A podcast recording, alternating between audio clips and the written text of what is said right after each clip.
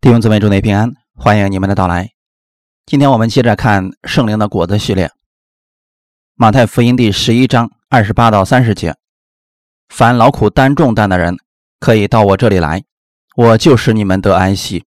我心里柔和谦卑，你们当负我的恶，学我的样式，这样你们心里就必得享安息，因为我的恶是容易的，我的担子是轻省的。一起祷告。天父，我们特别感谢赞美你，感谢你赐给我们这么美好的时间，让我们一起敬拜你。借着你的话语，我们得着安息。你是柔和谦卑的主，你的担子是轻省的，你的恶是容易的。就在今天这个时间当中，愿意把我们所有的重担都交在耶稣的手里边，从你那里获取力量。我们愿意打开我们的心门来领受你的话语，愿圣灵来引导我们每一个人。感谢赞美主，奉主耶稣基督的名祷告，阿们。我们继续分享圣灵的果子系列，今天我们分享温柔。温柔在希腊原文当中的意思有三个方面，第一个是温和，第二个是柔和，第三个是谦卑。温柔代表的不是懦弱，不是软弱，也不是胆怯的意思，是温顺。好像是一匹马被驯服了以后，里边有无穷的力量一样。举几个人的例子，彼得被圣灵更新以前，是个脾气很粗暴的一个人，有什么说什么，经常被耶稣指责。不过耶稣没有恨他的意思，只是指出他的问题。但彼得后来被圣灵更新以后，整个人完全发生了改变，他一生都被神所用，这是圣灵在他身上的工作。摩西可以被称为世界上最谦和的人，他的人生大概分为三个阶段，一个是四十年前埃及王子的生活，衣食无忧，但是那个时候他里面有骄傲。当他知道同胞们在埃及做苦工的时候，他想用自己的能力来拯救百姓，结果失败了。后来的四十年当中，他在旷野里边生活，很少与人讲话，陪伴他最多的就是他的羊。所以等到他八十岁的时候，进入人生的第三个阶段，第三个四十年，神找到了他，神说，摩西，我现在差遣你去埃及，把我的百姓救出来。摩西说，主啊，我是个拙口笨舌的人，我现在没有什么口才了，而且我年纪非常大了，已经是一个八十岁的老人了，我已经没有什么可夸之处。神的意思是，现在正是时候。最后的四十年是摩西人生最有意义的四十年，也是被神纪念的四十年，也是这四十年让摩西成为了以色列人最值得尊敬的领袖。民数记十二章六到七节，耶和华说，你且听我的话，你们中间若有先知，我耶和华必在异象中向他显现，在梦中与他说话。我的仆人摩西不是这样，他是在我全家尽中的。摩西真的表现非常亲和，当时的以色列百姓是不容易管理的，也是非常不听话的百姓，他们遇到一点困难就埋怨，有几次差点拿石头把摩西给打死。每一次当他们抱怨的时候，摩西转过来向神祷告，这就是摩西服侍的特点。摩西为人极其谦和，胜过世上的众人。温柔的人在这个世界上是非常受人欢迎的，朋友也会非常的多，大家都乐意与温柔的人在一起交流。温柔是一种宁静的力量，但绝对不是软弱，却可以体谅别人，为别人的益处而着想。撒迦利亚书第九章第九节，西安的民哪，应当大大喜乐，耶路撒冷的民哪，应当欢呼，看哪，你的王来到你这里，他是公义的，并且施行拯救，谦谦和和的骑着驴，就是骑着驴的驹子。我们的主耶稣是温柔的，人们看到他就会大大喜乐，他是公义的主，也是拯救我们的主，凡事都是为了我们得益处。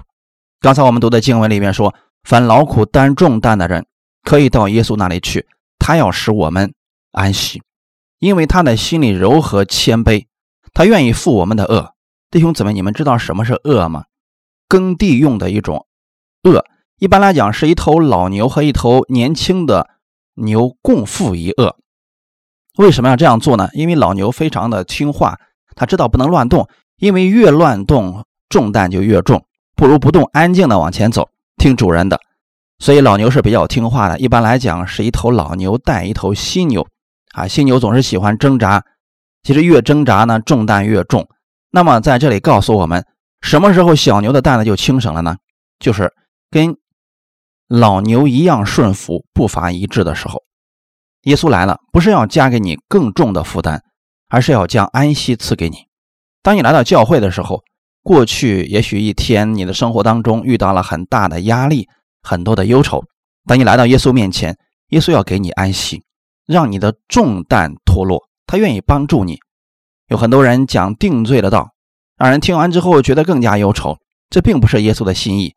你看，寻找耶稣的人，真心寻求的都是带着喜乐离开的。耶稣基督给人的是安息，这就是为什么人们要寻找耶稣的一个重要的原因。你今天来到这里，为了寻求耶稣，因为他能赐给你安息，他是温柔的主，他从不拒绝人。我们看，如此一个柔弱的像羔羊一样的耶稣基督，他的能力如何呢？在客西马尼园曾经发生了一件事情，那些大祭司带着兵丁，举着火把来捉耶稣。约翰福音的十八章三到六节，犹大领了一队兵，和祭司长并法利赛人的差役，拿着灯笼、火把、兵器，就来到园里。耶稣知道将要临到自己的一切事，就出来对他们说：你们找谁？他们回答说：找拿撒勒人耶稣。耶稣说：我就是。卖他的犹大也同他们站在那里。耶稣一说我就是，他们就退后倒在地上。耶稣口里所说的话语有权柄，有强大的能量，但是他却乐意献上自己的生命，是为了拯救我们。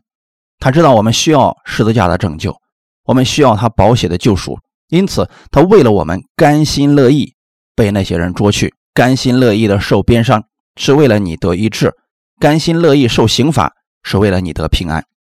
为了你得到他的生命，他献上了自己的生命。他是温柔的主，但不是软弱。以赛亚书五十三章第七节，他被欺压受苦的时候不开口，他像羊羔被牵到宰杀之地，又像羊在剪毛人的手中无声，他也是这样不开口。温柔是爱的一种表现，能够约束自己，不任意而为，是人心里充满着能量，这种能量不抢夺别人，反而供应别人。我们来分享第一点，温柔的力量从主而来。我心里柔和谦卑，你们当负我的恶，学我的样式。当你与耶稣同负一恶的时候，你看到他，你就得着安息了。他已经胜了这个世界，你就不用担心了。当危险惧怕来临的时候，他从来都不害怕。在疾病意外面前，耶稣也胜过了。所以当你与耶稣一同做工的时候，你就得着他的安息了。这是温柔的力量。他看起来好像没有什么脾气，但里面却充满了力量。旧约和新约是同一位神，那么旧约的时候，神表现的是公义，是审判，就好像烈火一样。但新约神的表现是慈爱，是怜悯，是接纳。为什么呢？耶稣基督把神的另外一面给我们体现出来，这是神属性之一。他要我们看到天父的温柔和体贴、慈爱，也就是当你看到耶稣的时候，你就看到了天父也是这样来接纳我们。阿们。主耶稣是谦和的，是温柔的。读新约的四个福音书可以看到，耶稣就是这样的一个人。他说话是温柔的，他行事也是柔和谦卑的，他从来不藐视人，无论是高贵的王或者是仆婢，耶稣从来不藐视他们，反而对于社会边缘的那些人，那些没有人关爱的人，耶稣对他们是接纳，反而把更多的慈爱给了这些人。比如说在圣经当中，耶稣接纳了税吏、渔夫等，他们在社会上的地位并不高，别人都看不起他们，但耶稣却把他的慈爱，把他的温柔常常给了这些人。在律法当中，税吏根本没有资格来敬拜神，因为他们是罪人。但耶稣的温柔里面包括了一种对人无限的接纳。他来到世界，不是要定世人的罪，乃是要叫世人因他得救。在旧约，大麻风病人没有资格来接近人群，他们在百米之外的时候就要喊：不要离我近，我是大麻风人，我是不洁净的，你们不要过来。他们是不配与众人一起的。新约的耶稣是温柔的，当大麻风病人来找他的时候，他没有拒绝他们，反而耶稣伸出手来触摸大麻风病人，医好了他们。他对我们正是这样的接纳。感谢主，主耶稣的温柔不是胆怯，不是说他一点脾气都没有。有一次在过节的时候，耶稣去了圣殿里边，看到圣殿的院子里人们都在做买卖，在那里有卖鸽子的，有兑换银钱的，各样的买卖都在红红火火的进行当中。耶稣发怒了，把这些人的桌子推翻了。他虽然温柔，但不代表他什么事都妥协。阿们。我们也是这样的，有些事情我们是不做的，宁可得罪人，也不做违背神话语的事情。以弗所书第四章一到三节，我为主被囚的劝你们，既然蒙召行事为人，就当与蒙召的恩相称，凡事谦虚、温柔、忍耐，用爱心互相宽容，用和平彼此联络，竭力保守圣灵所赐合而为一的心。这段经文保罗写的是什么呢？我这被囚的劝你们，劝谁呢？劝那些已经信了耶稣基督的人。所以我劝你们，既然蒙召，就是既然已经得救了，从世界当中被神召出来了，你们的行事为人就当与蒙召的恩相称。就这段经文会有两种解释，第一种在律法下就说你已经得救了，所以你要表现出好的样式来，要彼此相爱，要对别人好点，你要怎么样你要怎么样，或者说你不要再犯罪了。但是人发现自己做不到，那么在恩典之下，这段经文会怎么样解释呢？保罗会告诉我们说，今天你既然已经蒙召了，你的行事为人就要与你蒙召的时候的恩典相称。阿们。当你接受耶稣的时候，你就是神的儿女了，你可以说是至高之神的儿女，那是你蒙召了神的恩典，这个身份是神白白赐给你的。阿们。所以保罗说，你们既然已经蒙召了，就要想起你们蒙召的那个时候的恩典，那一切是神白白赐给你的，你是一个白白的领受者，要与那样的恩典相称。温柔是圣灵的果子，也就是说，今天无论是在恩典之下还是在律法之下，都需要好的行为。那好的行为是怎么样产生的呢？恩典之下告诉你，你是王子，是公主，所以你不必像乞丐一样活着，你要活出王子的身份来，那就是凡事谦虚、温柔、忍耐，用爱心互相联络，用和平彼此联络。这里面有谦虚、温柔、忍耐、爱心、和平，这些都是圣灵的果子。你要想得到这些果子，要用圣灵的力量，竭力保守圣灵所赐的合而为一的心。圣灵赐给你温柔的时候，你就有了。人有了温柔，就不会挑起纷争，反而用神的智慧平息纷争。阿们。因为这是圣灵的工作，圣灵是让人和睦，让人温柔谦卑。腓立比书第二章六到十一节，他本有神的形象，不与自己同等为强夺的，反倒虚己，成为人的样式，既有人的样子，就自己卑微，存心顺服，以至于死，且死在十字架上。所以神将他升为至高，又赐他那超乎万民之上的名，叫一切天上的、地下的、地底下的，因耶稣的名，无不屈膝，无不口称耶稣基督为主，使荣耀归于父神。这段经文非常的重要，耶稣基督的温柔告诉我们，他自己谦卑，自己卑微，存心顺服，最后得着了神至高无上的荣耀。阿们。也就是说，一个温柔的人，他是谦卑的。魔鬼与耶稣的区别在哪里呢？耶稣是自己谦卑，而魔鬼是想自己升到至高之处。以赛亚书十四章十二到十五节，明亮之星，早晨之子啊，你何竟从天坠落？你这攻败列国的，何竟被砍倒在地上？你心里曾说，我要升到天上，我要高举我的宝座，在神众星以上，我要坐在聚会的山上，在北方极处，我要升到高云之上，我要与至上者同等。然而你必坠落阴间，到坑中极深之处。魔鬼以前是个天使长，在神的面前带领赞美敬拜，忽然有一天他说，凭什么我要敬拜你呢？我要让这群天使都敬拜我，我要与神同等，我要升到天上，我要坐在聚会的山上，我要升到高云之上，我要与至上者同等。骄傲在他里边产生了，完全没有温柔谦卑，结果神使他坠落阴间，到了无底坑。耶稣基督本来是有神的形象，本来就在至高之处，但是他却自己谦卑了，取了奴仆的形象，甘心服侍人。当他以仆人的样式来到世上的时候，给我们看到的就是他的温柔谦卑，总是在供应人，帮助人。如果人心里充满骄傲，是无法拥有温柔的果子的。主耶稣是温柔的，他愿意我们效法他的温柔，充满他的力量。分享第二点，要追求温柔。雅各书第一章十九到二十一节，我亲爱的弟兄们，这是你们所知道的，但你们个人要快快的听，慢慢的说，慢慢的动怒，因为人的怒气并不成就神的义。所以你们要脱去一切的污秽和盈余的邪恶，存温柔的心，领受那所栽种的道，就是能救你们灵魂的道。温柔与急躁动怒是对立的，当然心里充满怒气的时候就没有温柔了。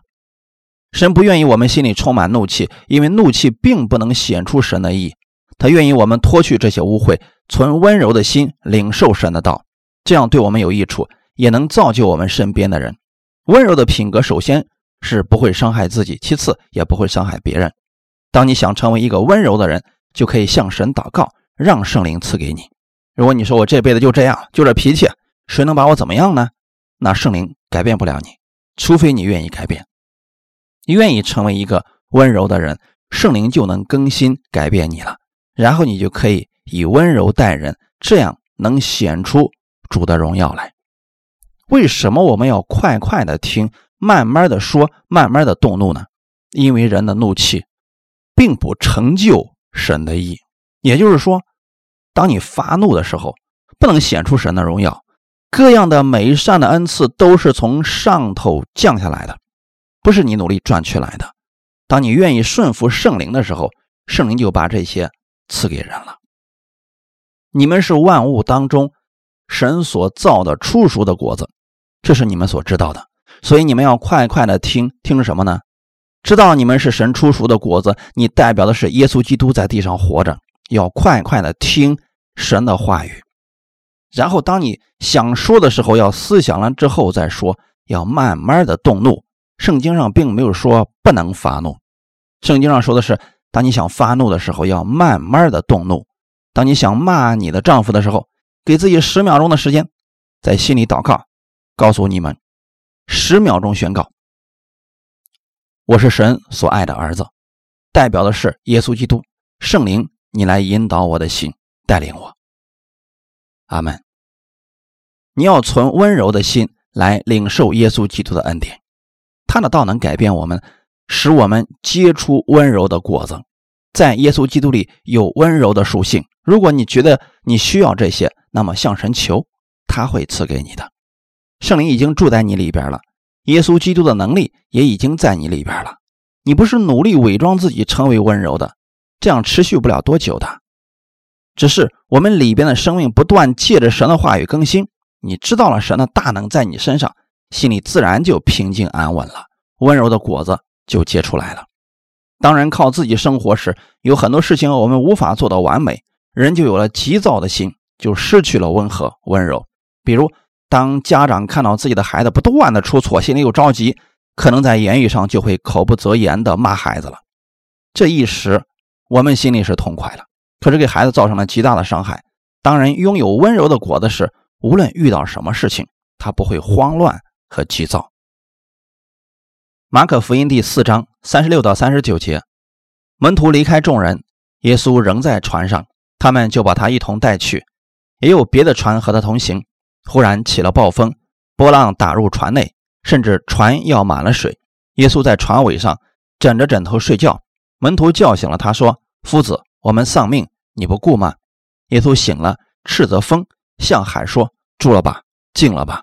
风就止住，大大的平静了。门徒们遇到了大风浪，他们失去了安息，开始害怕。耶稣醒了之后依然淡定平和，斥责风，向海说，住了吧，静了吧，这个问题就解决了。如果人也有这样的能力，自然心就不会急躁了。这是圣灵所结的果子，温柔。因为能力充满，所以没必要大吼叫或者发怒。并不是声音大就可以解决问题的。当你接受主耶稣为救主的时候，圣灵就住在了你的心里。这个灵与耶稣心里的灵是一样的，能力权柄都一样的。当你多多默想圣灵的能力，就能结出温柔的果子了。腓立比书第二章第三节，凡事不可结党，不可贪图虚浮的荣耀，只要存心谦卑，个人看别人比自己强。温柔的果子不是装出来的，是我们看到了基督的美好，追求天上更实在的祝福。当然在地上分门结党，追求虚浮的荣耀时，就会失去温柔的心。这些世俗的东西只会让人越来越迷失，越来越浮躁。神给我们看到的是天上永久的福分，他希望我们追求这些永久的真实的祝福。存心温柔的方法很简单，就是后面这一句，个人看别人比自己强。而人看别人比自己强，一定是透过基督来看。我们互为肢体，每个人身上一定会有神赐给他的恩赐和祝福。只要我们看到了，我们相互学习，彼此相助，就能在神的爱中互相被造就。提摩太后书第二章二十二到二十六节，你要逃避少年的私欲，同那清心祷告主的人追求公义、信德、仁爱、和平。唯有那愚拙无学问的辩论总要弃绝，因为知道这等事是起争竞的。然而主的仆人不可争竞，只要温温和和的待众人，善于教导，存心忍耐，用温柔劝诫那抵挡的人，或者神给他们悔改的心，可以明白真道，叫他们这已经被魔鬼任意掳去的，可以醒悟，脱离他的网罗。阿们。圣经上给了我们许多生活的智慧，有些事是我们要远离的，有些事是我们要去追求的。在本文当中，神让我们看到要逃避少年的私欲，以自我利益为中心的事都是私欲，这些事我们要远离。还有就是不要与人争论，神的真理是正确的，不需要争论之后来证明它是正确的。我们只需要温温和和的待众人，当别人不接受的时候，我们等候忍耐，依然用温柔的心劝诫抵挡的人，但不是辩论，因为争论不会改变人心。我们可以为他们祷告，时候到了，或者神给他们悔改的心，他们遇到事情了就明白真道了，这样更能显出温柔品格的宝贵。我们属神的人要追求神的公义、信德、仁爱、和平，这些都是美好的品格，对我们以及我们身边的人都是有益处的。选择朋友很重要，你身边是什么样的朋友，对你的影响也是很大的。你若想要温柔的果子，那就与温柔的人在一起吧。圣灵是绝对温柔的，要常常在圣灵里祷告。简单来讲，要常常在方言当中祷告，神就能改变你，把温柔赐给你。你在祷告当中，圣灵就会更新你，不知不觉当中你就改变了，活出了温柔。如果是一块有很多棱角的石头，怎么让它变成圆滑的呢？有两种方法，第一种是透过打磨机把棱角都磨去，这个过程非常痛苦，就像一些人经历了大起大落，突然有些想法改变了。另外一种方法就是放在溪水当中，让溪水每一天冲刷这个石头的棱角，也会被去掉的，而这个过程并不痛苦。这就是圣灵改变更新我们的方式，只要你每天都在圣灵中祷告，改变是自然的。大卫从溪边捡了五颗光滑的石子，用它击杀了歌利亚。那五个石子不是打磨而来的，是常年在溪水中不断的被冲刷，成为了光滑的石子，就能够为大卫所用了。弟兄姊妹，我们每一个人开始的时候都是有棱有角的，如果我们这样去触碰别人，会伤到别人。但我们若愿意改变，每一天在圣灵里边祷告，让圣灵的恩膏永留在你里边，每天不断的更新我们，人会变得温柔的，你就会成为神手中合用的器皿了。我们来看一下几个人的改变。十二个门徒当中有一个人叫约翰，约翰以前的名字叫雷子，知道雷子是什么意思吗？打雷的雷。有一次耶稣带着十二个门徒浩浩荡荡的去撒玛利亚传福音，结果那个城里的人不接待耶稣。看看约翰是怎么说的，路加福音九章五十三到五十六节，那里的人不接待他，因他面向耶路撒冷去。他的门徒雅各、约翰看见了，就说，主啊，你要我们吩咐火从天上降下来，烧灭他们，像以利亚所做的吗？”耶稣转身责备两个门徒说：“你们的心如何？你们并不知道，人子来不是要灭人的性命，是要救人的性命。”说着就往别的村庄去了。年轻时的约翰真是暴脾气啊，一言不合就要行神迹审判人。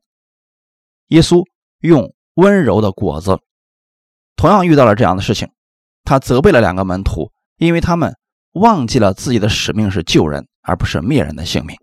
在耶稣的心里充满温柔，所以就算别人不接受，他也不会受伤。转到别的村庄继续传福音就是了，总会有接受的。多年以后，约翰被圣灵改变了，在约翰的心里结出了温柔的果子，他被基督的爱改变了。约翰一书第四章七到九节：“亲爱的弟兄啊，我们应当彼此相爱，因为爱是从神来的。凡有爱心的，都是由神而生，并且认识神；没有爱心的，就不认识神，因为神就是爱。神差他独生子到世间来，使我们借着他得生。神爱我们的心在此就显明了。”约翰明白了基督的爱，温柔在他身上也彰显出来了。当一个人心里充满了基督的爱，表现出来的样式就是温柔。无论遇到任何事情，心里总是平静安稳的，因为他知道主与他同在，是他的力量和帮助。在马太福音第五章第五节说：“温柔的人有福了，因为他们必承受地土。”主耶稣在论八福的时候讲到了温柔的人是有福的，因为温柔的人他们可以以温柔对待别人，他也得到温柔。温柔就像水一样，水看似无形也无力，但里面却充满了生命和力量。我们用这样的一个比喻，你就明白了。当人用拳头使劲的去砸水，你的拳头不会受伤，水不会受伤。再换过来想一想，当你用拳头使劲捶墙，墙会受损，你的手也会受伤。这就叫做两败俱伤，因为硬碰硬，互相伤害。神希望我们在地上智慧的生活，让你的口中充满温柔的言语。箴言书十五章第四节：“温良的舌是生命树，乖谬的嘴使人心碎。”心里充满基督的温柔，口里就会说出来。口里说出基督的话语就是生命树，对我们有益处，对听我们的人也是有益处的。温柔的人承受地土，这指的是两方面的祝福，一个是地上的，另外一个是天上的祝福。当你有温柔的心时，你的行事为人就会发生改变，你会有很多真心朋友，你的人际关系会越来越好，无论是做生意还是在生活当中与人相处，都会因此而蒙福。愿意我们弟兄姊妹多在圣灵里祷告，追求温柔的果子。我们一起祷告。天父，我们特别感谢赞美你的恩典，感谢你借着这样的话语安慰我们，我们愿意拥有温柔的果子，这样不仅对我们有益处，也让我减少人际关系当中的伤害。带领我们，让我们把焦点放在你的话语上，用你的话语更新我们，使我们充满你的智慧和温柔，用温柔的心看待一切问题。我们相信你是我们的主，你必会引导我们前面的路，让我们在生活当中能活出耶稣那样温柔谦卑的心。无论我们往哪里去，遇到什么事情，让你的温柔常在我的心里，更新我的口，让我的口常说造就人的好话，给人带来生命。新的一周，请带领我经历你的大能，更多的认识你的恩典。奉主耶稣基督的名祷告，阿们。